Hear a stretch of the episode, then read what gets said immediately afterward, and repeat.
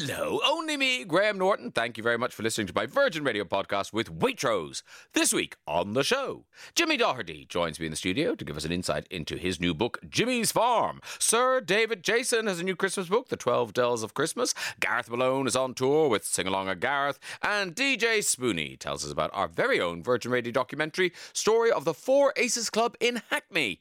There's a round of Guess the Guest, and because it's Halloween weekend, show chef Martha carves out a pumpkin and tells us what we can do with it. Yeah, there's a treat. and we'll be putting our heads together to solve your dilemmas in Graham's Guide. Here's Maria to tell us more. How are you? No dancing today. No dancing today. Scissor Sisters. Uh, uh, are you okay? Yes, thank you. I'm wearing a brace around my middle, not for weight loss, Graham, but for a sort of back injury. Oh no. Because I moved and then I carried heavy bags, and that was stupid. But this morning has brought me great joy because at East Croydon station, where I had to change trains. Don't Did you not? Did your own train not come through? No, it's still waiting for the paperwork to come through. Oh. red tape. What's going wrong with this red country? tape, yes. But so I saw two beautifully turned out Jedi warriors. Oh yes. Um, uh, which made me delighted with life because, um, you know, they just they were going off to the Comic Con, which is the Star Wars thing, at ExCeL Arena, and they were so brilliantly turned out. And one had sort of bluey grey hair, and they did some Jedi sort of talking for me. I didn't really understand, but uh, that gave me joy. And also, I love this country. There was a lady uh, on a different station, many changes of train, who was all dressed up in a sort of, mid- well, she was a middle aged lady in a kind of suit, ta- trouser suit, as though she was going to work, a la Hillary Clinton, with a briefcase. We that that painted a very good picture Good, there. Just the, the word Hillary Clinton. We saw exactly what she was wearing. Yes, and then, but then the addition of two massive wings made of feathers on her back. I would have gone and asked her about it because, you, as you know, Graham, Yes. I'm very nosy. But the train came in. Can I just say, are you on heavy medication for pain? No, I did that see. does sound like you're just hallucinating on I your way to work. I did see the Jedi, and I did see the angel I, lady. I did see an office-based la- angel who was going to change into her high heels when she got to work. Who looked like Hillary Clinton. Um, and then I also watched your show on the train, which was lovely. Oh, it was a good one, wasn't it? Yeah. Oh, Taylor Swift, mad love for Taylor Swift. Yeah. She seems very ordinaire. Well, like she and she hung out afterwards. We had a chat afterwards. Yeah, and I she was, really she was lovely. liked her. And then, of course, I watched Eddie Redmayne's film. And also, um, does Bono want to be sainted, do you think, by the Pope? Well, I mean, the, the weird thing about Bono is he has done it all. It, He know, has. It's, it's not like He's you know- raised all that Yes, money. it is not like the big I am. He has actually done it all, uh, and that's what you get from the book is that you know the amount the the hours and the all the stuff that went on behind the scenes for the for the photo op with the Pope and all those Yeah, things. yeah, yeah. There's so much tedium of go- going to meetings. You know, lots of thankless, thankless, thankless. But the money he has raised is phenomenal. And, you know, uh, I don't really know about Bono and you, two, you two. That's not my cup of tea particularly. But I've, I, sorry, Graham, I'm going to say this out loud. I find him a bit hard to like. Well, he himself says that he knows he's quite a divisive character. Oh, well, Yeah. that's good. That Yeah. shows a certain self awareness. Oh no, and the book is very self-aware. The book is really self-aware. Oh, I might have to get it now. he gets it, You have done yeah. a good job. You have not alienated Bono, as have I, and you have plugged his book. and also, he's not called Bono. Oh, sorry, Bono. pro Bono. Are you pro Bono or anti Bono? I think, I think when Andrew Lloyd Webber met him backstage at something, he went, "Oh, Bono, hello, uh, Bono, Bono, Uh, Bono. Bono, Bono, Bono, Bono." And your week has been, apart from being very busy, Oh, last night. I- Yes? I, was part of a cavalcade of stars. were you? Yes, I was at the Royal. Were you the top star? No, no. I so wasn't. Okay, who was the top star? Top star, Taylor probably, Swift? probably Benedict Cumberbatch. Okay, yeah, we Uh, like him. I was I appeared on stage with him. Oh, tell me, what was Well, what was the I cavalcade say, of stars? I say with him. He was leaving as I came on. you did a high five as you passed on the stage. uh, yeah, no, it, it's this show they do called Letters Live, where Oh yes, you read the letters. Yeah. Showbiz stars. Letters from. well, I had a very uh, long one from the novelist Joseph Conrad. Oh yes. And I thought, well, Heart of Darkness. and I thought if they gave it to me, is it funny? And I was looking at it, I, I don't think this is funny. And then I was saying to people backstage, I've got a letter and I don't even know it's funny or serious. Anyway, I read it aloud. Turns out it's serious, very, very serious. Oh, okay. I was going to say when you read something aloud, people actually laugh, don't they? Oh, not No, last night. they didn't. No, They no. didn't. Turns out Joseph Conrad, not a humorist. Uh, But did the did the audience give you thunderous applause for worthiness at least? oh, the applause. I could have, I could have surfed the wave of love coming from that. I wish you had have done. crowd. You would have done your back in two, and then we, we would be twins sitting on Uh, but it was a really good night. Benedict Cumberbatch, uh, Sue Perkins was, Was it for there. charity? Jonathan Pryce. Yes, Choose Love was the big charity that was attached to. Thank 'Cause I you. think they they they do different charities, and they they raise they've raised lots of money. And uh, but it was it was a really fun night, and I and a you know- starry, starry night. oh, Jonathan Pryce was there. We like him. Yes. Isn't he Prince Charles, or is he? in the Crown? no, he's not Prince Charles. He's Prince Philip. that's right. Thank you. Yeah, well done. Uh, he's filming uh, season six at the moment. Oh, wow. He happened to tell me It's as, the final series. as we uh, waited backstage. You know, because I was chatting. Were people pimping to come and do your show? Were they going, "Hi Graham, I've got lots to talk about and such funny anecdotes." Well, were they wrong? Virgin Radio. Well, this is quite a long letter, the first one, Graham. So if you want to, you could sit back and put your earphones in and listen to Harry Styles. I'm hoping he's going to be a segue at some point. Are you ready? Dear Yes. Graham and Maria, I am 36 and suffering a lot with the change in dynamic of my friendship group since they all started having babies. I live away from my hometown and have built a strong friend group over the last 20, 12 years. We've been each other's support and family.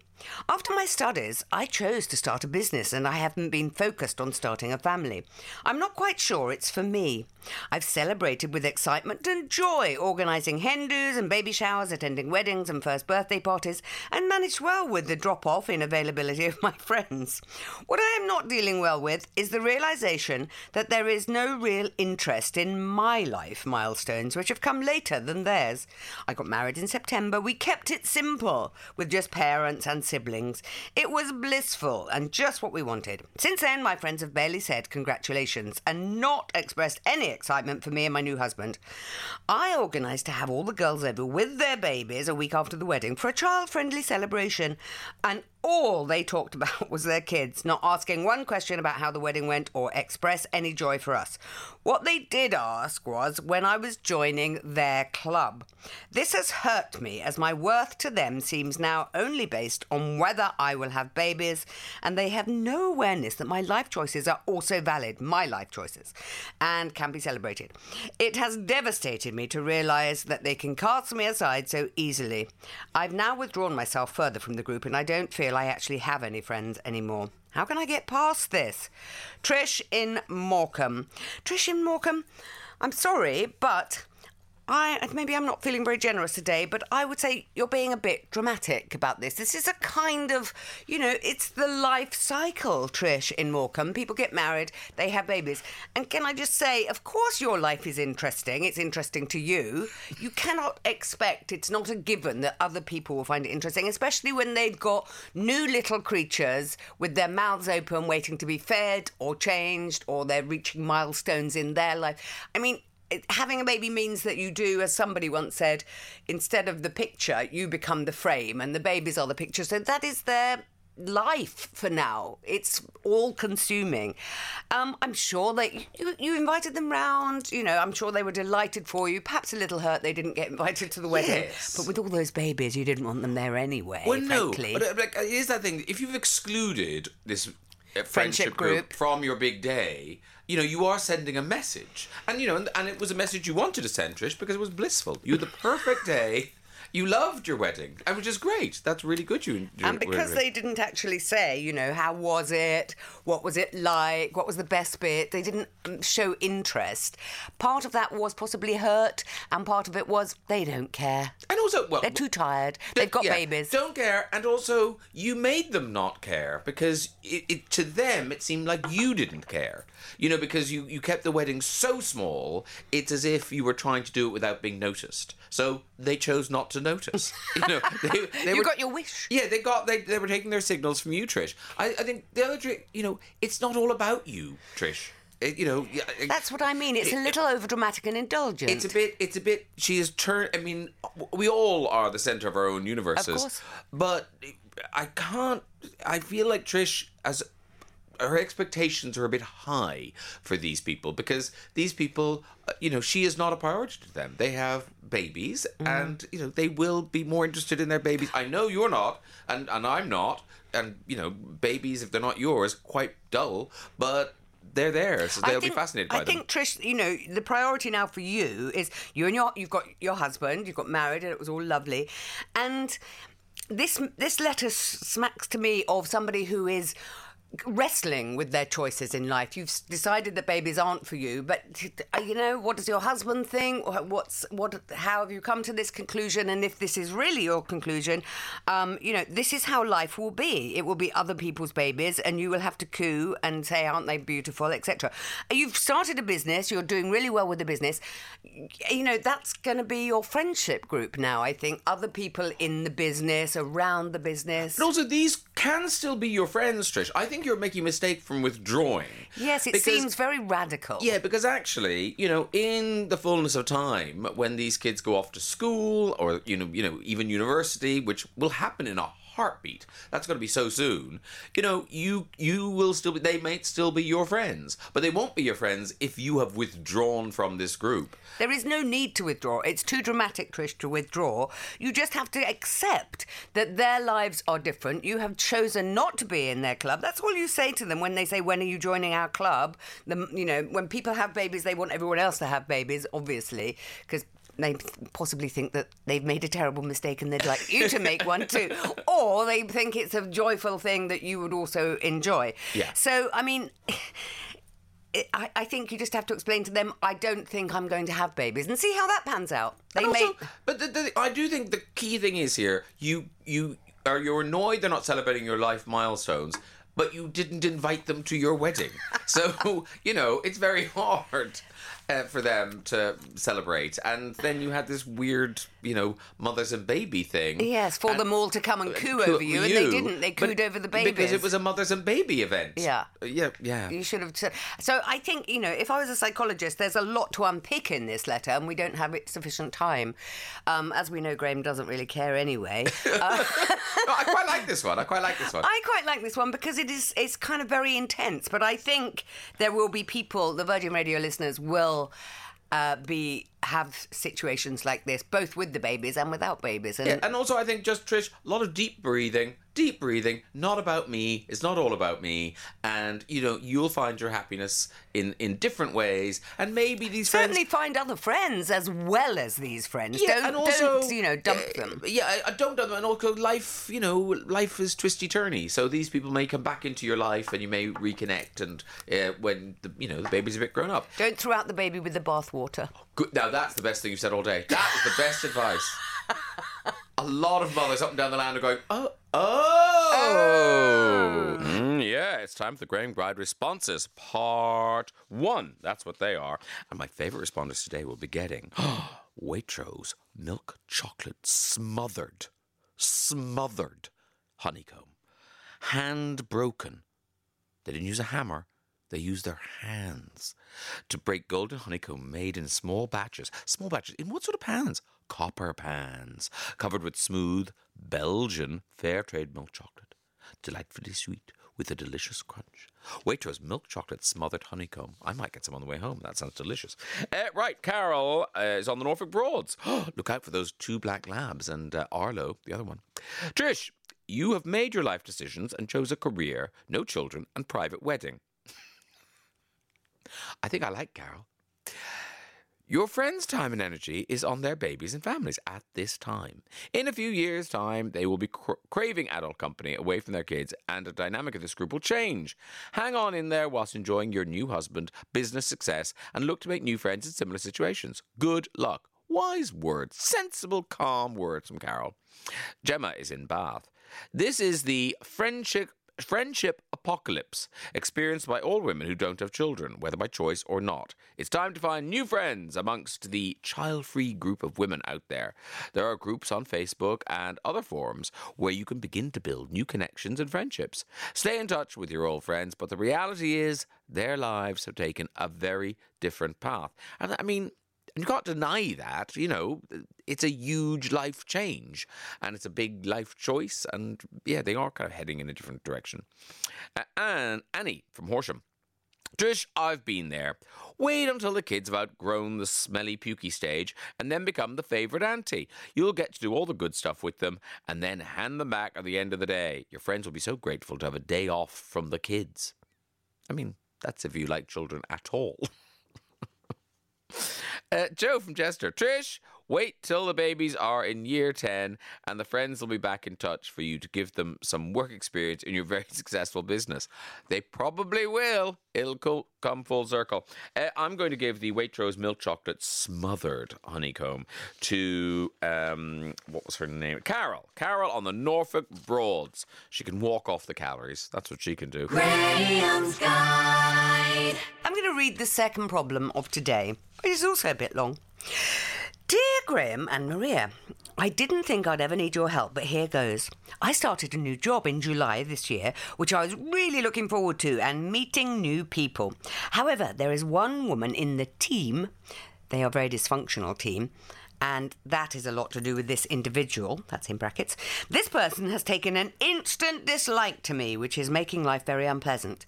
I have raised this with human resources, who are very aware of this person and the issues around her. She has had several complaints about her already. A few people have told me how sorry they are that I am having such trouble with her, as they have also had bad treatment from her. She has been a key part in at least two people leaving the company in the past. By all accounts, she is a manipulative and unpleasant character with a need to control her environment. When she feels threatened, she is very is, she is plain nasty. The team members all go along with her, even those who do not like her. This just exacerbates the problem for me. They are too scared to upset her. Management are aware but seem unable and unwilling to do anything. I am close to leaving without another job to go to, which I really don't want to have to do because of what is essentially bullying. Any ideas how to deal with this woman, or do I simply cut and run for the sake of my mental health? Health. Management are nice people, but clearly not going to do anything about her. If I leave, how many more will she manage to get rid of? And that is from Yasmin in Reading. Well, Yasmin in Reading, this is a very meaty problem that you've got here. And what on earth are human resources doing? I mean, what has she got over this company? Is she really that um, important to them? They can't let her go. It's good that you've spoken to human resources, um, Yasmin in Reading, because it's on record also is on record how horrible she's been, and she's been responsible for two other people leaving, and everybody in the team has felt the wrath of her. I'm going to say the way to deal with a bully. Yasmin in Reading is to stand up to her. Now, I don't know if you've got this in you, but next time she comes and says something manipulative or unpleasant, you say to her, I'm going to call her Sue. Sue, we seem to have got off to a bad start. What is wrong with you know? Why don't you like me? Have I have I done something to offend you? Or are you very unhappy? Bullies are normally very unhappy because they are scared, they are resentful of the fact that they're not further up in the company, or that they're not appreciated, or that they're very, you know, there's unhappiness at the heart of this. So you say to her, I'm not prepared to accept this behaviour. I really won't accept it from. So when you stand up to a bully, they kind of shrivel because they've got nowhere to go. When they know that they can get away with bullying, of course they're going to do it more. So what happens after that if she goes to human resources and demands you get fired or you've been mean to her or whatever? But you have to do that for your mental health. As you say, you have to not just leave and leave it with her winning.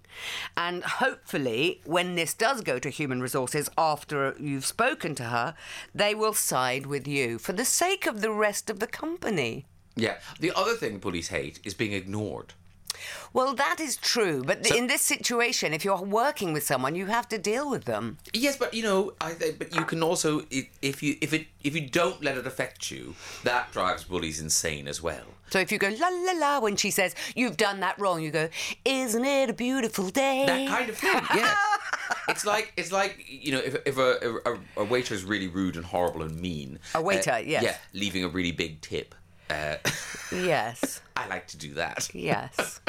Um, so I just think uh, don't try to just suck it up. You've done the thing. I mean, what is the point of human resources if they know this woman is vile and driving people out of the company and they haven't done anything about Well, it? Well, because they're frightened, and it's now rulings are so difficult to get I rid wonder, of I mean, maybe uh, is there a union? I don't know. I, probably, But I think they will be forced. You know, sometimes human resources have no teeth, but they will be forced to to, to at least give her a warning or some such um, about this behaviour. Because if two people have left and everyone's unhappy, this is not a good team. And you must say this to human resources. But I also would. I know you're saying ignore her, but I would actually just challenge her. If you can feel, if you feel up to it, Yasmin, Yeah. challenge her and say why. You know, we could all get along so well. Life would be so much happier.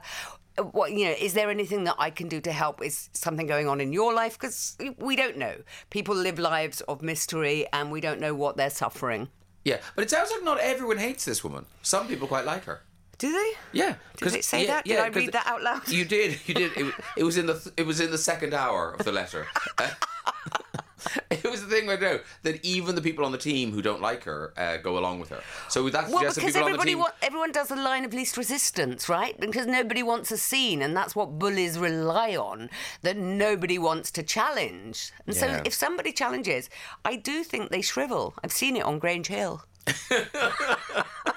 and that's why she's an agony aunt to the nation. What do you I think, really? everything. You, you think ignore her? I think I think kind of uh, kill with kindness because that just, that does really annoy people. Well, mine is also killed with kindness, but in a more challenging way by saying, "Is there something going on in your Yeah, life what's that is wrong with you?" that is making you so unhappy that you're coming Yeah. to work and taking Why it Why are you such a bitter old crone? that that kind of thing. That, but in a nicer, dressed-up way, and also singing "What a beautiful day" as you leave to go to the coffee machine. that kind of thing. Uh, I'm sure uh, people who actually work in in offices might have some advice. We've only just mastered human resources, haven't we? Yeah, I just get, I never knew what HR stood for. Uh, I thought it was a sort of sauce. Uh, yeah. HP. Oh, higher purchase. That's how old we are. Uh, Yasmin in Reading, uh, do you have advice for her? And my favourite responder will be getting a box of Waitrose milk chocolate smothered honeycomb. It's hand broken. Uh, okay, Joe in Suffolk. Now they're writers. The lady who was being bullied, uh, Yasmin, may have a case for employment tribunal. Oh, lovely. The concern is that she has been to the employer and their failure to resolve the situation suggests they could be considered as complicit in the behaviour. It is not acceptable, and simply leaving and not having another job to go to could be constructive dismissal. HR must respond. Loving Joe. Do you think she's wearing a powdered wig as we speak? She's, she's ready to take on the case. J'accuse. I had the exact same issue with bully at work. She was toxic and HR did nothing. Bullies thrive on power, and so the best thing to do is to take the power away by showing that she doesn't affect you. It takes the power away from her and puts you in the driving seat if you choose to not let her affect you. You then have the power. The chimp paradox, hello, didn't think I'd be saying those three words together on a Saturday morning. The Chimp Paradox is also a fantastic book to read, which helped me manage this. Good luck. Remember, she is the sad, lonely one. And that's from Catherine in Hitchin. Well, any book that involves the chimp paradox, that's top of my reading list. Well done. Kristen Poole. Yasmin should find another job and leave. Okay. The man. The management and HR at a company are weak and not doing their jobs. This lady should be going through a dis- disciplinary procedure. Too right. Yeah, you could also uh, try an employment tribunal. I read with interest from Joe in Suffolk. Uh, Anne is in Worksop. I ru- wait, wait, wait, wait, wait. Anne's got it all sorted. I run an anti-bullying company, and would definitely recommend challenging the bully in a confident and polite manner the next time they are horrid. Say something like, "I really don't appreciate the way you are talking to or treating me." Ask other colleagues to be with you when you say this. Ensure you log all incidents and go back to HR and ask that they show you their anti bullying policy. And I love you. Uh, contact your union for further advice. Uh, everyone has the right to feel safe in the workspace and to be treated with respect. Good luck. And I mean, you have so earned yourself a box of Waitrose milk chocolate smothered honeycomb. The Graham Norton Radio Show with Waitrose. Food to feel good about. Virgin Radio. Jimmy Doherty, uh, Tales from Jimmy's Farm is out in Harback now. So, Jimmy, so here's the thing: I, whenever you hear someone's a farmer, you always kind of think, oh, they were born into it. But you know you weren't born into a farm. No, not at all. Uh, my mum, who would be listening, my mum uh, was a hairdresser. Hello, Brenda. Hello. Hi, Brenda. she uh, she was a hairdresser, and my dad was a bricklayer, and they lived in London. And it was my dad's initiative to move out of London, and he bought a little house in a village called Clavering in rural Essex, and that's where my love affair with the great outdoors began. And I got obsessed with nature, and that led on to starting a farm up later on in my life. Yeah, but even before that, animals like even when you were before you moved to Essex, the house full of animals. Always, always. And I used to drive my parents to distraction. So my dad would come home from work, and I'd clear his garage out, and it would be full of tanks with snakes and lizards in. And he'd sort of, you know, F and blind at me or all the rest of it. And then he'd come back another week, and then the carport was turned into an aviary. So I had, and I had oh, snakes in my bedroom and all that kind of stuff. I was just obsessed with not only the diversity in wildlife, but the, but how it all works and how it all fits together. And so you then you go and you, you study become an entomologist. That's if it. I said that correctly, yeah, yeah, well yeah, done, you, you you clever man. I can't even say it. Uh, so uh, and when did you kind of go? No, I'm gonna farm full time. This is going to be my life. Well, I I loved the idea of producing your own food when I was young. I had chickens and stuff like this, and I remember the first egg that was ever laid, and uh, I made egg on toast, and that was split between four of us, one egg. Um, I was so excited, you know. But um, I, I, was obsessed with sort of our traditional breeds, and when I was studying for my PhD, the whole September 11th sort of happened, and I thought, well, actually, now's the time to really go with your passions. And I was down in the basement counting flies at the time, which obviously they were in a little small test tube. They weren't flying around the room. Yeah. That's almost impossible to do. Um, and I thought, do you know what? I'd, I'm going to change my life up. I'm going to move away from academia, which was all about testing theories and numbers, and actually get back to the colour and vibrance of nature and, and start a farm. And there's no way I could have bought a farm. I had to rent somewhere, and I had to rent a pretty derelict site and start really smallly, small. And um, the best way to do it was rare breeds and selling direct to the public. And at that time, we'd had foot and mouth and mad cow's disease. And you saw the rise of Borough Market and all these little yeah. farmers markets that started up. So that gave me an opportunity to get my foot in, really. And then when did the exotic animals arrive? How did that happen? That never stopped to be honest. I'd always had a few unusual pets knocking around, and I remember at university, um, I used to have a in the in the loo. I used to have a snake tank, and I had a snake in there, and I had fish and all sorts of stuff. That never stopped. But when we opened the farm up to the public, people would come to the farm shop to buy the goods and all the rest of it, and they'd want to see the pigs. And so we had an area to go and see the pigs and the and the sheep and the cattle. And then we got calls from people saying, "Look, we've just found these emus in the back shed somewhere in Ipswich. Do we take them? Well, okay, we'll look after them." And then it sort of grew. Um, and then I thought, look, we can't just keep taking these exotic things on. We need to, you know, get a bit more professional. So we yeah. applied for our zoo license five, seven years ago, and so now we're a fully fledged wildlife park with all sorts. So how do so I'm not that I'm planning to do this. you should how, go on, Greg, How go do on, you get Greg. a zoo license? Who gives you that? Wow, it's no, because I was looking at your farm kind of thinking, yeah, it's wow, not like that's a, amazing. And I was not, thinking, could I have some meerkats in my garden? it's not like you have it in your wallet and you whip it out when you sort, you know. Um, but oh, that'd be great to do that, wouldn't it? Top trumps of Yeah, uh, what have you got in your wallet? Um, you, it, it takes a long time. It's a long process, and you have to demonstrate your uh, credibility for conservation, education. You have a species plan, why you got these animals, what purpose have they got for conservation, education. Um, there's a whole, just a raft of legislation. You go through that, then you're inspected, then you're inspected again every couple of years. So it's an ongoing process, and it's really, it's a really good thing for us to have done. And it really gives us purpose. So we now not only are still a working farm producing uh, food, but also we have a purpose in terms of education, conservation, not only for our own wildlife, but also for exotic wildlife. And like, if somebody offered you something, like, would you say yes to everything, or there's some animals you've got to go, that's too expensive? I'm just, I'm a nightmare for that because I'm one of those. Um, I'm terrible when I'm shopping because I think, oh, I'll have that, and that's quite. Why do I need that? I definitely need that. And so when I, I do that the, with mi- the middle aisle in Lidl, yeah, that's you. That that's is you. me all over. you- yeah. Yeah, all, the, all those spanners and stuff that I don't need. um, but yeah, I there's there's so many animals that I uh, fall in love with and think we definitely need a rhino, or we, we should have some of those elephants, and then and then all my colleagues go, no, sit down. Have a drink. You're talking nonsense. Um, so that's where the species plan comes in because you say, actually, this is our purpose. We've got some really interesting animals hopefully lined up for next year, which is our biggest project. I can't really talk about it at the moment, but it's going to be really exciting. Ooh. Oh, yeah. What continent might it be, right? I can't tell you that because I'll give it away instantly. Ooh, okay. yeah. Pandas, it's pandas. uh, Jimmy's Farm, pandas. That's what that is. And one of the things I like in the book is that it, obviously there's lots about animals, but there's also things just about nature, things I never knew. Uh, talk to us about meeting the man in the woods in springtime. Do you know the story I'm talking about? Um, no, what story is that? It's the one where he told you to get a stethoscope. Oh yeah, oh no, yes, so that's right. Oh no, yeah, it was in Norfolk. He was incredible. So he was a forager, and um, I've met lots of men in woods. That's why I got confused. um, but, so it, I spent a day with him, and when you spend a day with a forager, they they can just read the woodland so well. So they will stop and go, listen to that. That's a blue tit, you know, defending its territory. Or look at this. That's where an otter's crossed over to get to the river. Um, and he said, well, spring's uh, arriving, and he said the great thing about spring arriving is that sap starts to rise and the silver birch.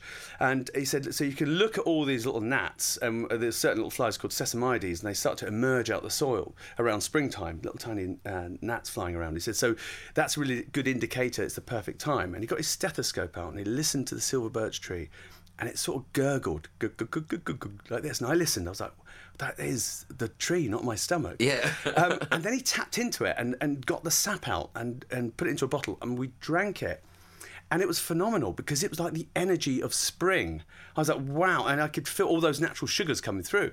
And he said every time he drinks it, his wife gets pregnant. He has another child. So I immediately spat it out. I was like, do you know what? I've got four kids, so there's no way I want any more of that. But is that the thing that got you drunk, or is there a, is there a different thing like a birch wine? Well, you can ferment it and then turn it into alcohol, absolutely. But it's the tree doesn't just produce the alcohol on its. It would be amazing if it did. You just put a tap on it. That would be a popular tree.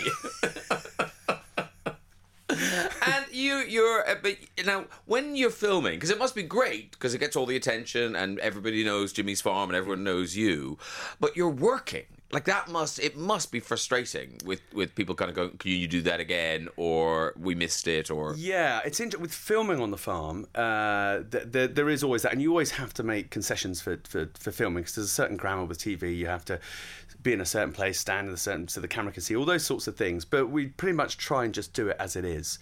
Uh, and the crews are always really accommodating. And sometimes the cameramen forget they're filming and they get really involved in the stories. I remember there's a really good cameraman called Bala Bob Bailey, which is a great name. Yeah. Um, and he was filming some piglets being born and one really wasn't moving. It looked like it had just been stillborn and um, we managed to, to, get it round and it started breathing and up it up it again it's like running round. And I turned around to Bella and he's crying. And he's crying. Oh. and I was like aren't you meant to be filming this? went, oh yeah sorry so I'm completely meant to be filming it. And, and you talk the, the you know just filming it you start crying. I mean for you you must get so emotionally attached to these animals. You do absolutely. Uh, and it's an interesting split because we have obviously the exotic animals on in the wildlife park, and very much our effort is about conservation education.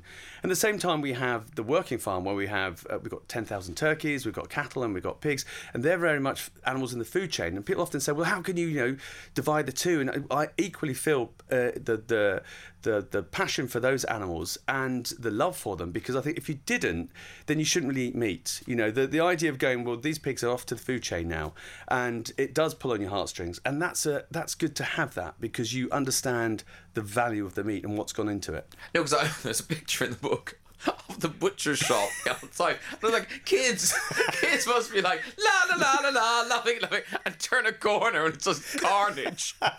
it's good for Halloween. the thing that's really an interesting point though, because in our butcher we always had windows on the side. It's moved slightly now, but the idea of people being involved in that and the kids understanding that, and I always make it quite open. So we have be a farmer for a day course or making sausages and go and visit the pigs. So there's a natural link, and, and that's quite healthy. And I've been to countries like, um, if you go to Holland, there's often, like, you go to abattoirs and they have hundreds of thousands of kids visit every year on school visits, and it's an open window policy. And I think that's what food should be about. Yeah, I remember as a child, I was a part of the Young Farmers Club in my school, and we did a visit to an abattoir Oh, it's quite, it's quite eye opening. uh, but you're right though, because I think because in America it's very sanitized. You never get the connection between what's in the supermarket and where it came from. Yeah. Whereas at least here, it's great that there is that link. You Yeah. do know what it is. Completely. I, I, I just I was recently in the states uh, about two weeks ago and visiting lots of farms over there. And there's a big change in the states with agriculture. They're moving more towards that regenerative, uh, you know, open book type, getting away from mass production. Although that is still predominantly the, the case. But um, it is important that we do open our doors. And there's, there's Open Farm Sunday, where so many farms open their doors, and you come in, you can see so many farms around the country. The re-engagement with the consumer, with the producer, is so important. Yeah, and you were just saying that thing uh, uh, post lockdown. People want to get out of the country. They want the air. They want to Yeah. to, to to see it all. Yeah, completely, and it's it's so important that we do that. I mean, after, in lockdown, people were crazed. They had an hour's exercise, um, and as soon as they could get out, they were out and about. Footpaths were full. Um, people wanting to walk through the woods, smell nature, see nature. I got loads of emails and letters with yeah, exotic insects that were found in the garden. You know, some woman sent this picture of a moth in, said, oh, "This is, must have fallen off an aeroplane." I was like, "It's a privet hawk moth. They've been here for thousands of years, but but but, but no one's really seen them because you don't really look for them." But I hope that engagement in nature stays after the whole terrible thing with COVID. Yeah, yeah. it's really good for our mental health. Uh, listen, congratulations on the book, Tales from Jimmy's Farm. It's twenty years of Jimmy's Farm, and uh, and- you're doing you're off doing more filming in New I'm, Zealand. I'm off to New Zealand for a month's filming there to look at the farmers and food production over there, so that should be quite exciting. Wow. Well, listen. Good luck with that, and uh, and may long success to the to the farm. Uh, good luck. Thank you so much for coming in to see us. Good to oh, see you. Oh, and, and thank you for my bag of goodies. Yeah, Just- make sure you share it with Maria. I will. Yeah, yeah, I will. yeah, she can have the hat. Uh, all right. Take care, Jimmy. Cheers. Lovely to see you. The Graham Norton Radio Show with Waitrose. Food to feel good about. Virgin Radio. Now, in show business, very few people have the Midas touch, but my next guest really does. Open all hours, Darling Buds of May, A Touch of Frost, Only Fools and Horses. He starred in all of them. And now he has a second career as an enormously successful author. His latest book is The 12 Dels of Christmas. His name is David Jason, and he joins us now. Hello, David. Hello, Graham. How lovely to meet you again. Yes, uh, it's funny that you you're doing a book about Christmas. We met doing a, a Christmas ad for the BBC, I think. Ah, now that is what the first thing I wanted to ask you because I couldn't remember, and it's been bugging me ever since. But what I remember was, and this is where you might be able to tell us what we were doing. I always remember you was sitting at a grand piano, and I was standing next to you, and you was you were going, you were saying. I, I don't know what I'm doing here. What are we doing? Why are we doing it? I said, I don't know. I don't know what. I said, I don't know what I'm supposed to be doing. I'll pretend. I'll, I'll do the piano. And it was somewhat something like that. And uh, I've never forgotten it, but I don't know what it was for. Do you remember? I think it was a BBC Christmas thing. I remember we were wearing Christmas jumpers, weren't we? Yes, I think so. I think And, so. and Tess Tess Daly was there. I remember that. Uh, Right, well, you were you were probably right, but I I couldn't I couldn't remember it. But all I remember is that you were, were just uh, so taken aback and, and funny. We were really enjoying ourselves, but uh, we, we were trying to keep it to ourselves. Yes, it uh, uh, you- we were both equally clueless. And listen, this book, The 12 Dels of Christmas, it, it's such a clever idea. It's such a way, great way to collect stories. Was it your idea, or did somebody come to you and go, What about this? No, you're quite right. It wasn't it wasn't my idea. I certainly like to take credit for it, but no, there was the uh, the the publishers at Random House, the, uh, the the boss there, and we had a couple of meetings about. Uh, he would like me to do another book. I bet he would. apparently people were silly enough to buy the first three, so uh, I, I I was persuaded to write another, and he came up with that idea, and I, I wasn't uh, totally impressed at first, but then uh, it, it started to take shape anyway, and uh, there is the story, and it, it's it's loosely linked to uh, the Christmases, the twelve Christmases, and how it, that all came about and how it all influenced me and wh- where it first started. Yeah, because it veers off. You see, you link it to the to the, the shows, but then you veer off into all sorts of uh, stories about you know the Jubilee or about your life, or uh, yeah, there's an extraordinary sequence with you in a helicopter meeting Tom Cruise. Tell us about that. Yes, yes. Well, you know, well, when you're, uh, you know, quite popular and well known, these people want to meet you. And uh, just it was uh, Tom was getting desperate to rub shoulders with me. And so I allowed myself to meet him and, uh, you know, say hello. And before I rushed off to other important meetings. But you, are, you are a pilot, though, aren't you? You are a pilot. Yes, yes. So what really happened was that uh, my friend and I, um, Leon, and I were out uh, on our doing some research, which we uh, do for documentaries that we're trying to get off the ground. And as we landed at this uh, particular airfield, um, the guy who was uh, um, uh, looking at looking after us or making sure that we were landed in the right place at Duxford, and he said, Oh, he said, you'll never guess who's down there. And we said, no, who's that? He said, that's uh, Tom Cruise. He's making his latest film.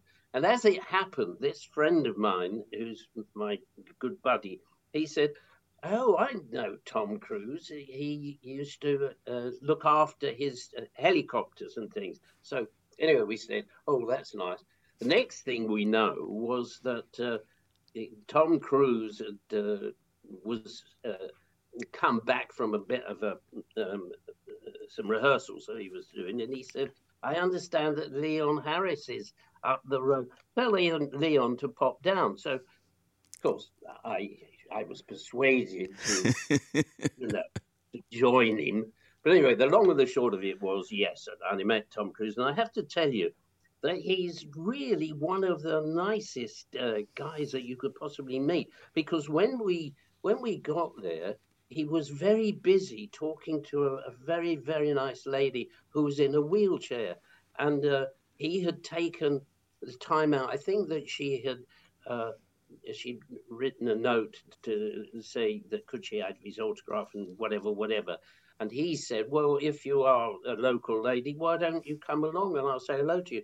Which she did. And so there he was uh, giving this lady some, some time and we came along.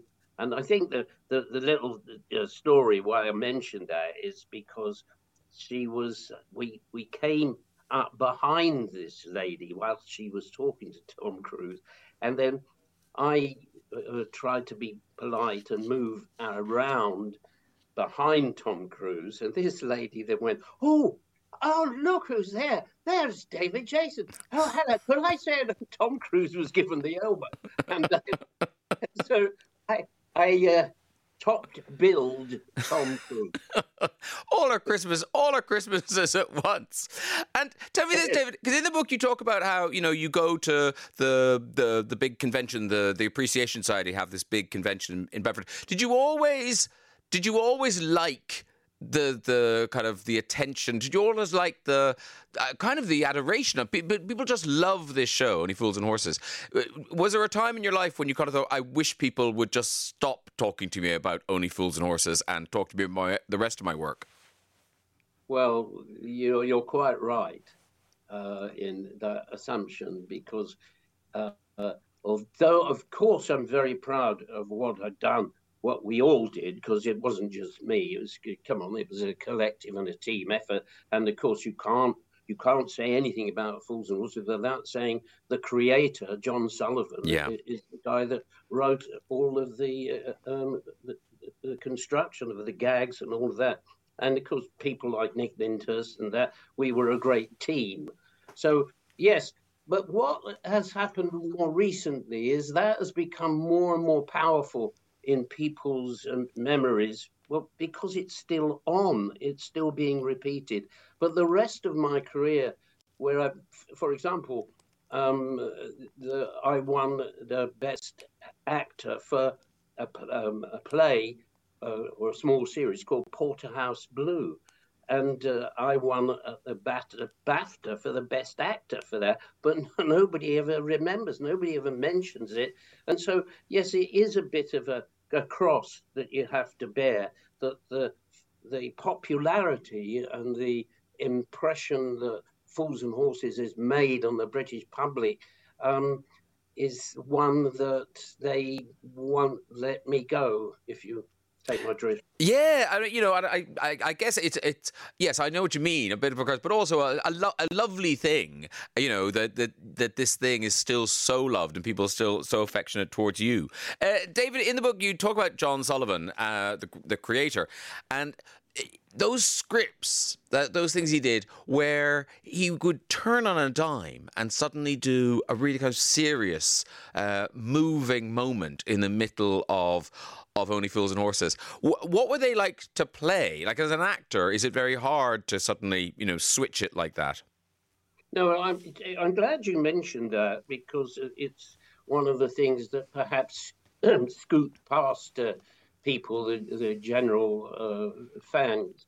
But what he was able to do as we grew together, uh, John and I and the team, he was learning about us as actors and what he could perhaps get out of us, if you like, and what our range was. And so he was constantly pushing the, the barriers of how far he could take us. So in that one particular, there's one particular sequence scene I remember where uh, Del and Rodney uh, having a heart to heart, and suddenly uh, Del is taken over by the situation. And here we were doing this light comedy piece, and because of uh, Rodney's attitude about a certain um, attitude that, that Del was taking, he had a pop at uh, Del, and Del suddenly turned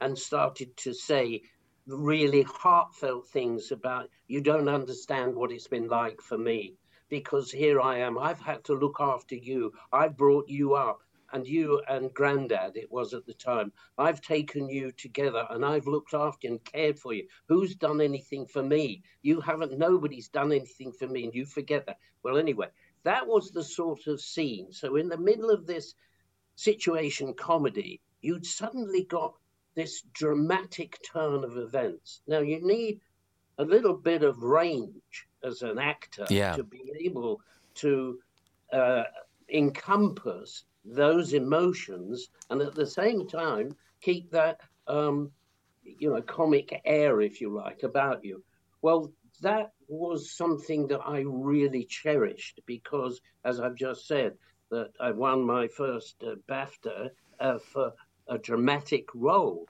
so i was not a stranger to drama but uh, we sent, tended to forget that in Fools and Horses. So when that particular scene came up, it was a joy to reach in to reach into my inner self and produce that dramatic scene, if you like. So it was everything because I love acting so much. Yeah. It was a, just a joy. And also, you kind of earned the right. You'd, you'd given us all the funnies, so you know we, we could go with you into that into that darker place. It, it was so brilliantly done. Tell me this, David. The you know that list I read out earlier of, of all you know not just hit shows, but you know so loved, so you know open all hours, Darling Buds of May, Touch Frost, Only Fools Horses. Is that that can't just be luck? That's got to be something about you, not just your talent, but also just picking the right things. Uh, were you aware of that at the time? Of kind of I'm going to say no to this, I'm going to say yes to this. did you plan it in any way? No, not really. I was so happy to to work on more or less anything. But that story of uh, of um, Darling Buds of May is an interesting one, apropos of what you've just said.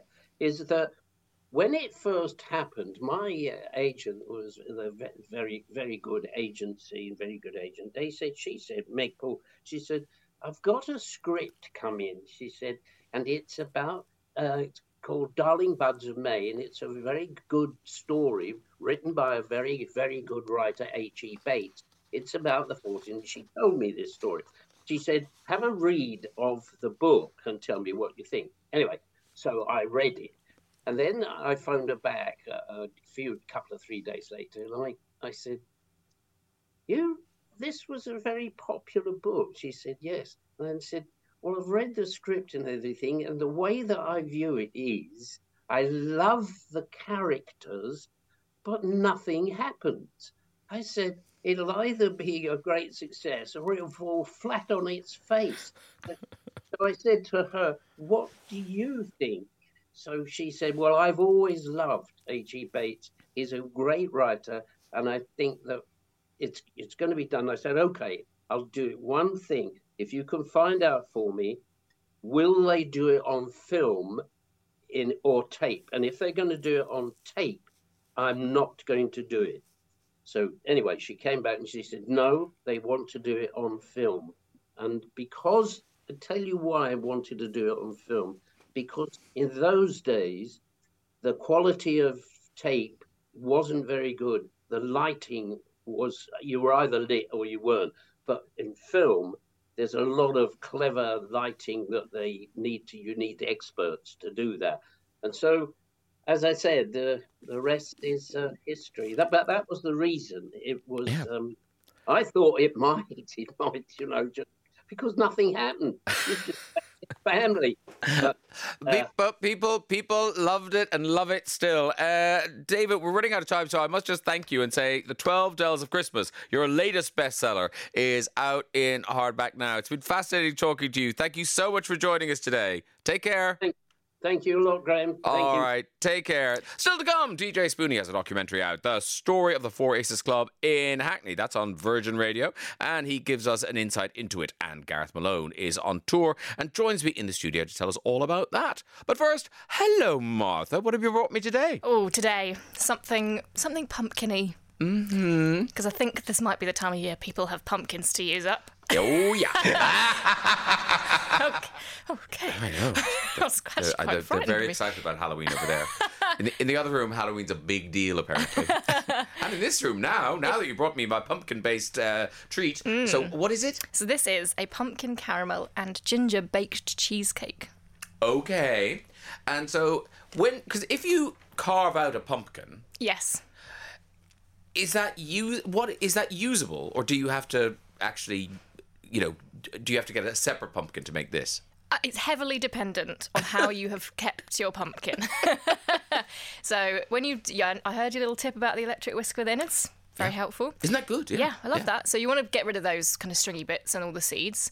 You can scoop if you're if you've literally just cut the top off the pumpkin and you've looked inside, inspected it, it's all good. You can scoop the flesh out and you can keep that for a recipe like this. If you've kind of cut it open, taken the middles out, carved it, left it on your front doorstep for two weeks, and then you're hauling it back in again, wouldn't recommend. yeah. Yeah. It's no longer a food stuff. Yes, um, but you can actually buy kind of culinary pumpkins that will taste a bit better. culinary pum- Mm, pumpkins? yeah, or you can even use a butternut squash for this recipe if you want to make it at a time of year where you may not have pumpkins they're coming not, out of your they're ears. not knocking around. No because i think people's complaint about pumpkins is they look amazing but they don't taste of a lot Yes, they are. They are not as tasty as a squash. Their their flavour isn't as concentrated. But there's a few clever little tips in this recipe that try and really bring the pumpkin to the party, like roasting it instead of just kind of boiling it, so it doesn't taste as watery. Oh, that that already a top tip, a top tip, and and of course the caramel and the ginger. And is this? I mean, it looks very impressive. I have to say. I think you might get a round you. of applause if you brought this to the table. Um, Hard to make. A mid mid level. All right. So how? Oh, also, can we say because baked? When I saw baked cheesecake, my memory of baked cheesecakes, those American baked cheesecakes, where they're very kind of. I don't know, stodgy, and they don't have the nice cheesecake base, but this has all of that. Yeah, this mm. has all of that. Good. Yeah, all the hits. Okay, go. So, start with your pumpkin. We're going to roast it. So you want to cut it into chunks. You can leave the skin on if you kind of if you've gotten a pumpkin just for the purpose of this. Cut it into big chunks. Leave the skin on because it's real pain. It's so thick to peel off. You don't want to be doing that. So you roast it for about an hour and a half until it's really really soft. So then can you use a spoon to sc- scoop it off the skin, discard your skin. Okay, got I didn't put the skin in the cheesecake. Okay, Your I face was was looking like, at you like, really? really? There's pumpkin skin in this? this is surprising.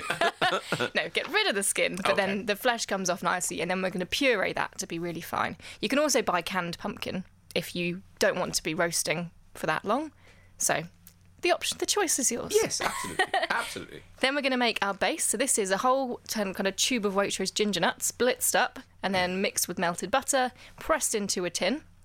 Uh, you want one of those spring form tins, so one not one that you push up from the bottom, but one that you can kind of unlock round the side and it opens out. Gotcha. Yeah. I actually, weirdly, I know what you're talking about. I, I, I, I didn't know I knew, but I, I yes, I do know what a you're talking about. A good little about. spring form. And then we're going to make the cheesecake mixture. Mm-hmm. So we're going to start with our cream cheese, corn flour, and two kinds of sugar, caster and brown. Mix that all together until it's nice and smooth. Then we add in our eggs, some double cream, vanilla extract, and a bit of ground ginger. So you've got all these lovely flavours going on there.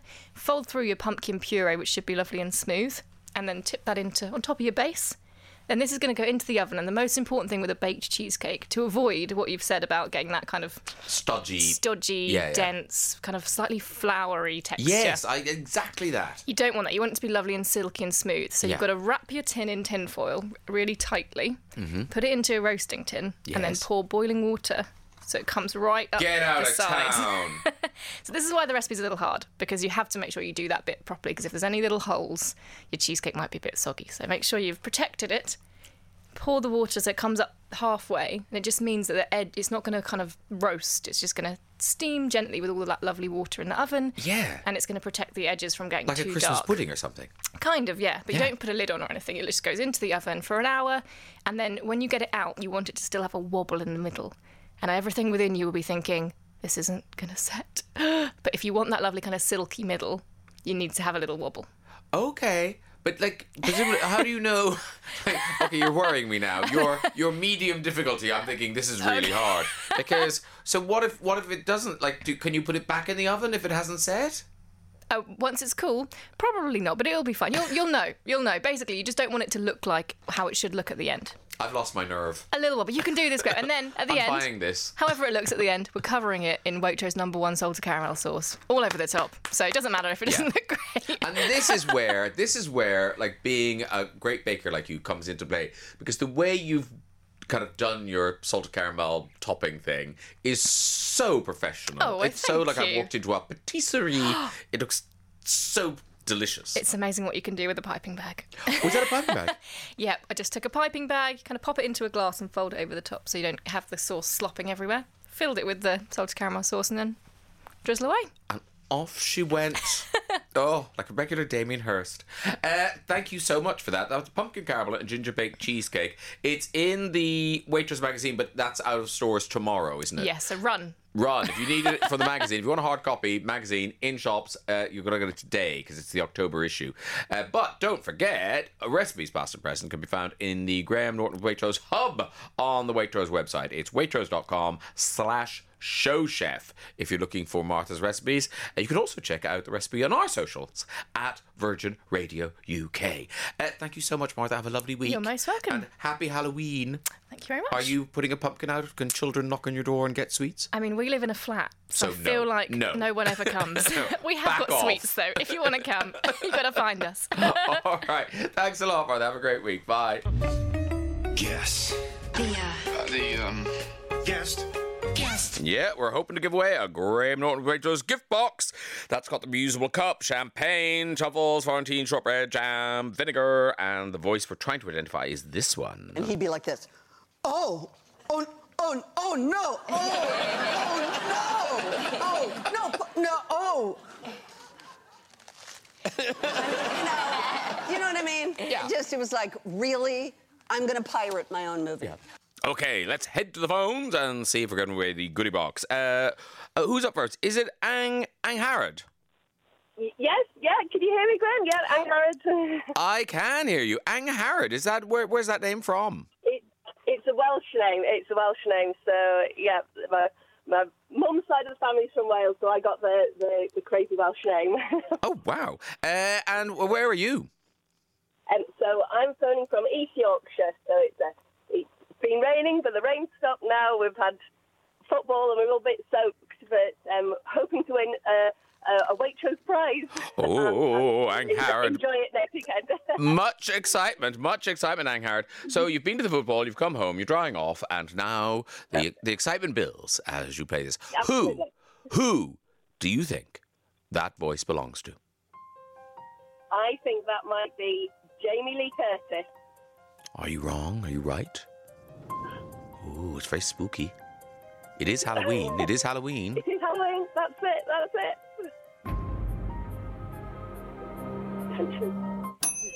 You're right. Yes, you are. Oh, Angharad got it in one. Got it in one. Very, very good.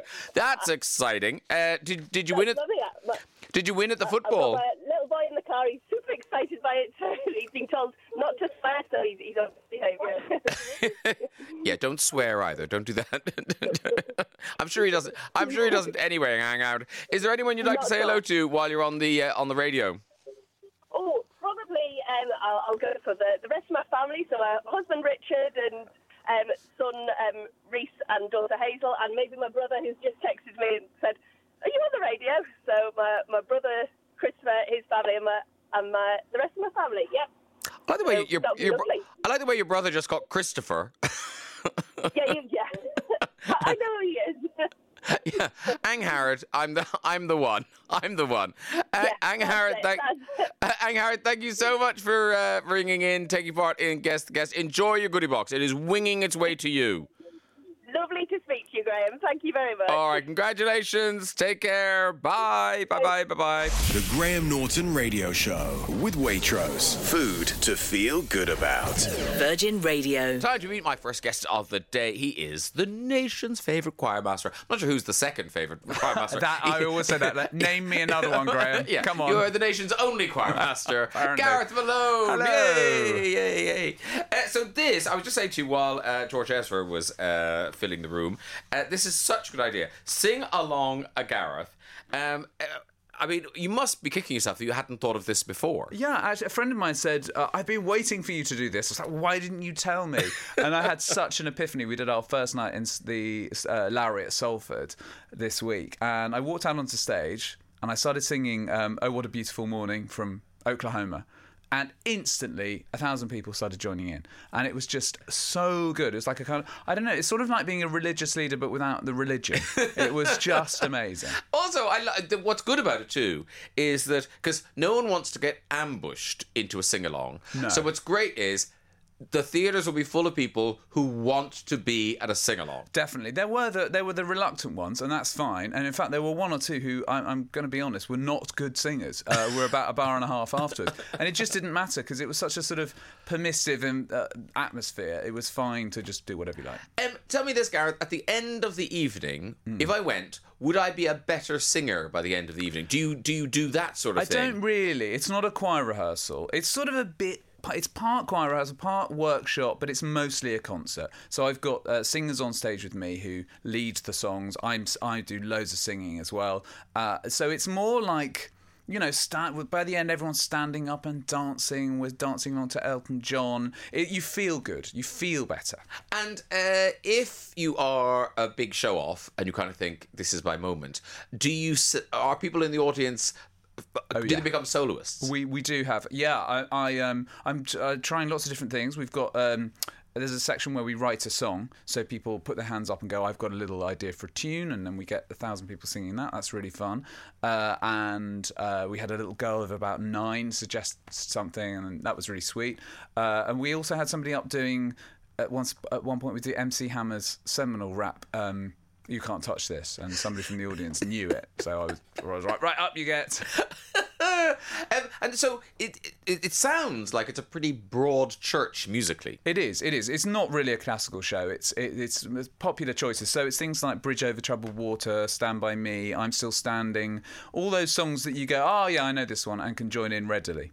And what are you singing to? Backing tracks? No, or- it's all live. It's all live music. So Oh, I wow. play bass, guitar, acoustic guitar, electric guitar, ukulele. At one point, we do. Um, um, uh, um, uh, right said Fred with ukulele, which is quite fun. And then I've got a pianist on stage, uh, two singers, and a fantastic percussionist who was who's just come off the ABBA uh, experience. So it's yeah, it's all fun. That's sing along at ABBA, really. But yeah, yeah, we should put some more Uh, ABBA. Yes, you should. Uh, t- uh, you've, oh, as you say, you've done your first one uh, Hmm. last Wednesday, and now you kick off again on Tuesday uh, at Gateshead, and then you keep going all the way to Friday, the sixteenth of December.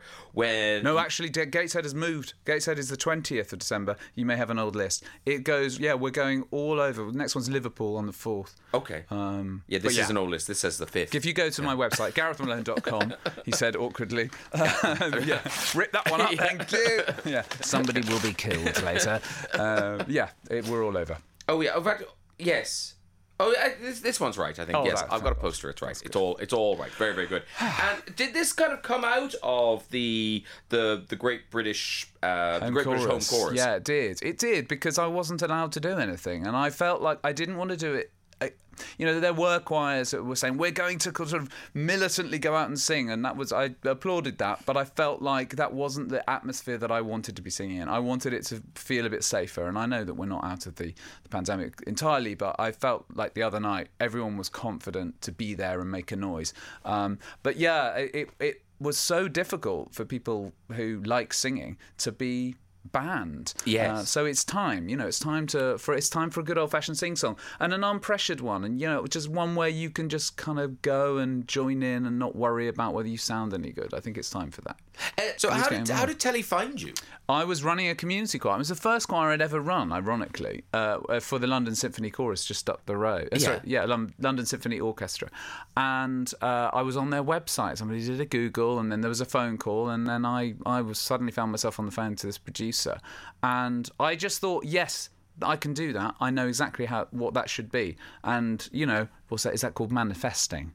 I don't know what it I think that's what it's called. Yeah. When you sort of envisage it, I was like, yeah, I know how that's going to be, and it's going to be great. And then next minute, I'm on stage with you getting a BAFTA. Yeah, but uh, tell me this. So. Uh, you know, what had you done previously that made you think I can do this? That you could make Yeah. ordinary people be able to sing? I'd done a lot of mu- music education workshops. Oh, I've been in schools and old people's centres and uh, uh, and it- just introducing people to music. Uh, That, I hadn't done anything else really. Uh, you know, since university, I was uh, like theatre and education, writing bits of music. So I just had that confidence that that it would be okay. But it was a great adventure for me because I was going into territory that I you know hadn't been into. I obviously ended up military wise. I'd never met adults really. I'd have mostly dealt with kids. So that was all very exciting to kind of test the thesis of like, could I get these people to sing? And I, I feel like I've roundly proved that over, Yeah. over the years. But what was it like? Suddenly, that that heightened emotion.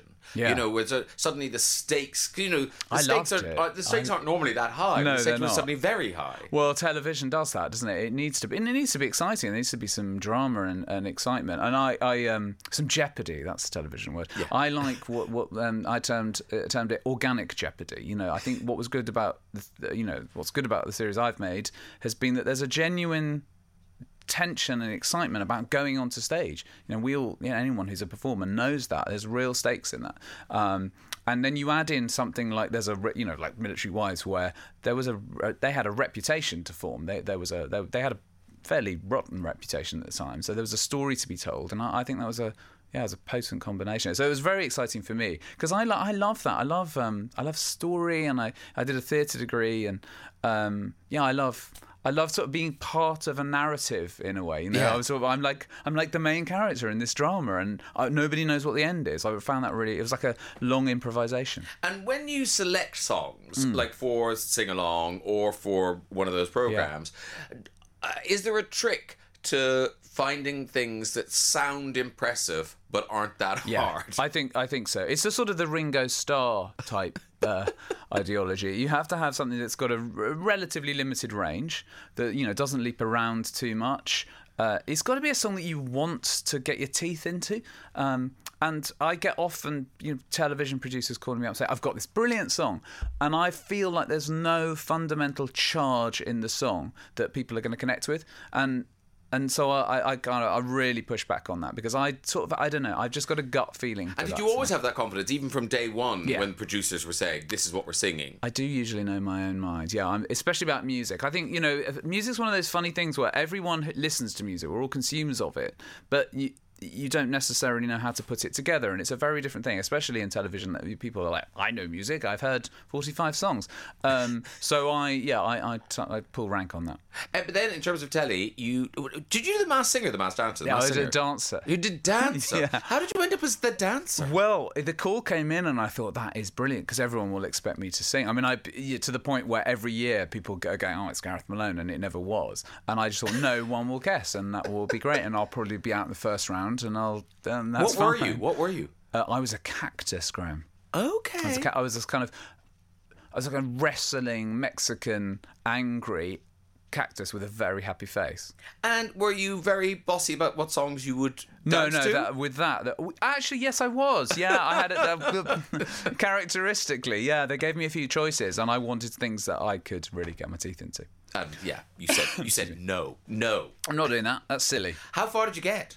Uh, oh, uh, I don't know. Like, th- I wasn't the first out. No, you weren't because I, like watched. The fir- I watched the first couple of episodes and I didn't see you. Yeah, you. like third or fourth out, something Yeah. like that. Yeah, it was respectable. Yeah. And it's- Oti Mabuse said I was a very, very good performer, which you will people who have been seeing me will attest. I And I'm s- and I'm guessing they didn't guess who you were. They had no idea it was brilliant. Yeah, no. I mean, how how would you guess? No, the, it's it's very hard on the Masked Dancer, but they, they start dropping heavy clues. But at my point, no, it's like no. It's Gareth Malone. yes, exactly. Uh, okay, name a choir master. There you go. Boom. Uh, Gareth Malone, sing along a Gareth. It is on tour now. Tickets available at garethmalone, It does just sound like the best night out. It's a lot of fun. It's very silly. Lots of fun. yeah, yeah, yeah. Uh, just however you're feeling, you'll be, as you say, you'll leave feeling better. You will. Yeah. All right. Good luck. Thank you very Thank much for coming to the top of the Good to see you. tower. Uh, enjoy the rest of your tour. Thank you. Bye. The Graham Norton Radio Show with Waitrose. Food to feel good about. Virgin Radio. Right. Uh, Virgin Radio has been marking Black History Month with a series of documentaries. And tonight, uh, there is a program at 7 o'clock called The Story of the Four Aces Club. And it is fronted by none other than DJ Spoony, who joins us now. Hello. Hello, Graham. It's been a while. How art thou? Uh, I'm really, really well. Now, where did we? Because I know uh, we've hung out a few times. Yes. But I can't remember how or why. Okay. Well, the last time I appeared on your now legendary and iconic chat show with the Sugababes were at the launch of our new album, Garage Classical. We performed Flowers. Ah, yes, yes, yes. Time. Yeah. Yeah, yeah, yeah. But now you are, are you a Hackney boy? I'm a Hackney boy. Um, so this um, this documentary is quite dear to my heart. So uh, yeah, yeah, it means a lot to me. I know the venue inside out. Um, been past it a million times at Dalston Lane because the, the record shop as a as a budding DJ, the record shop that I used was literally around the corner from the venue. So yeah. No, I remember. I remember going past it all the time. I, I never went in. But tell me, so people listening now, they may not have heard of the Four Aces in Hackney. Why are we talking about it? What makes it uh, such a special club? what makes it special is like Hackney, Hackney and Brixton in London. Um, when the Windrush generation came over from the Caribbean, those were predominantly the two areas uh, that the people from the West Indies came and uh, and lived in. And Dalston, especially, that was like the first club in in Hackney, and this club catered for the needs of those coming in from the Caribbean, largely playing reggae and ska uh, music. So that's why it's important at that end, and then the the cultural importance just carried on as time went on because its roots were firmly placed by then. Because if people, you know, ever passed this club on the bus, they would never have guessed the names that appeared in there. Tell us, tell us some of the, the famous names that have graced its stage. I mean, uh, some of the, some of the performers, um, you know, you had people like Desmond Dekker, um, Alton Ellis, who's, you know, a, another real iconic and legendary uh, reggae artist. Uh, Percy has also performed in there, as has Billy Ocean. But then, really, at clubs and venues, you always have great names in there performing, but you get to really get the gravitas of, of what a venue means by the people that hang out there in their chill time. And the Four Aces Club has hosted people like Bob Marley and Bob Dylan and Chrissie Hynde, uh, Mick Jagger. You know, if it's cool, Mick Jagger's going to be there somewhere. So when these guys weren't working, that's where they would hang out. And I think um, that just really gives uh, an idea of how important the Four Aces Club was. So, and how long, it started in the 60s. How long did it keep going for? Well, they had they had the venue in, in, in two main guises for for about thirty years. Um, it started out as a as a reggae club, and then towards the the latter end of its tenure, it turned into a an acid house rave venue um, called Labyrinth. It changed its name from Four Aces to Labyrinth. So again, really proven importance to its uh, to the culture, the music culture, and the arts element of being in the UK and London. You know, London's uh, one of the art centres of the world, and Hackney and those inner cities, uh, Hackney at that time was at the heart of that. So, you know, again to Labyrinth, to Four Aces, and to Newton Dunbar, we got a doff our cap. And so it, it's so it closed what twenty years ago. Yeah, uh, it closed. It actually shut down trading. I think um, like '97 towards like between '97 and 2000, and then it was demolished uh, 10 years after that. Um, so it's not actually traded as a as a business for like 25 years or so. Um, That's such a yeah, shame. Like this musical landmark. I mean, what what what's there now? So there's tower blocks there now. They, they've they've knocked it down. Um, they they put five tower blocks where where the venue used to be. I think Labyrinth. One of the towers is called Labyrinth. One's called Dunbar after Newton Dunbar. One's called Collins, I think, who was a co-founder with Newton Dunbar as well, and I can't remember what the other two are called. But there's five tower blocks there that sit right next to Dalston Junction uh, station, right over the wall from. There's a massive mural that everybody who's from Hackney will remember. The, the mural that's on the wall at uh, at Dalston Junction. It's right opposite there. And tell me that, like, do you? What are your memories of going there? Did you go there as a punter or as a DJ? So as a punter, really, and there were two main clubs in Dalston uh, when I was growing up. One was Oasis, and the other one was Four Aces. And Oasis was a little bit easier to get into. Um, Four Aces was where all of the the adults and the grown-ups went to. So it's somewhere there I absolutely wanted to to get in because I was so much into my music. So I went in there a couple of times as um, as a youngster with my elders, and then when Labyrinth was there in the you know summer of love at the late eighties, then I went in there a little bit more because friends of mine were were DJing in there. You know, uh, Kenny Ken and DJ Ron and Daryl Mr Music. These were people that, that I knew personally, so I would I would go there. It was in my hometown, you know. Yeah, and also, but then you were becoming a name, so you know, yeah, DJ Spoony's here, so been good. No, not not no, not not by then, Graham. I was still working. I was working in Shoreditch Job Centre at that time, so no one really cared. It's DJ Spoony from Shoreditch Job Centre. Yay.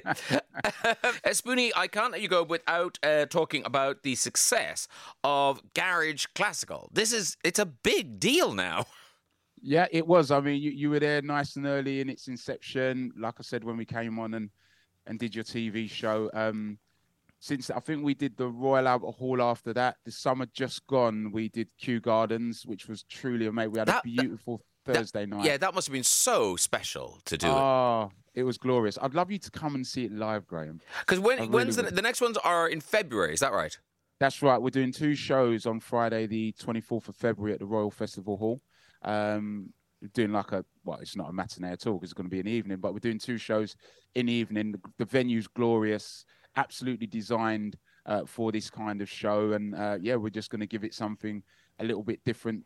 Tickets on sale. If people have been hiding under a rock and don't know what to expect, so just how do you describe Garage Garage Classical to them? Well, uh, I mean, it, we- we've taken some of the biggest UK garage records and basically and and uh, reimagined them with a full with a full orchestra. Katie Chatburn is our MD. Uh, the Ignition Orchestra, you know, between 26 and 36 pieces, uh, violins and cellos and trumpets and flutes and a drummer and keyboard player. You know, that we're all there, and we have so many of the original vocalists who performed on the, the, the garage tracks that were so big around 1999 and 2002, and we fill venues and make people dance. Wow, I, I must like it will be in the Royal Festival Hall. It will sound so good, like to be in a room that is designed for an orchestra. That'll just be amazing. Yeah, it's gonna it's gonna sound it's gonna sound big if you understand what I mean. It's Oh, gonna, the, the performance is gonna jump off the stage and you know, not only are they amazing vocalists, they're they're brilliant performers as well. So I'm really excited about for uh, going to the going to the venue. I last went there when I was at school, and I and I went to see I think either Wynton Marsalis or Miles Davis perform there. So I'm I'm looking forward to being on stage this time. Yeah, the Royal Festival Hall will not know what hit it. the very foundations of the building. Uh, it's Friday, the 24th of February, but uh, obviously you can get your tickets out to the Royal Festival Hall Friday, the 24th February. Two shows. There's one at seven and another one at half nine. It's a big exhausting night for yourself, Spoony. I mean, that, that pace yourself. Yeah, yeah. Listen, it, it, it's not too bad. I feel sorry for the for the actual players. I just sort of come on in between records and talk for a minute or thirty seconds and go back off stage. It's not too hard for me, really.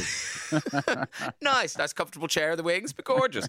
uh, listen, congratulate. Good luck with that. Uh, and uh, I'm looking forward to the documentary tonight on Virgin, seven o'clock. The story of the four aces. Thank you so much for joining us, Spoony. Thank you for having me, Graham. Absolutely, always a pleasure. Oh, great to talk to you again. Take care of You too, yourself buddy. now. Bye-bye. Bye. Bye. Thank you so much for joining me on the Graham Norton Radio Show with Waitrose. And hey, have you clicked that follow button on our socials? If not, you are missing out on all the behind the scenes action. Just look up at Virgin Radio UK on Facebook, Twitter, or Instagram. Speak soon. The Graham Norton Radio Show with Waitrose. Food to feel good about. Virgin Radio.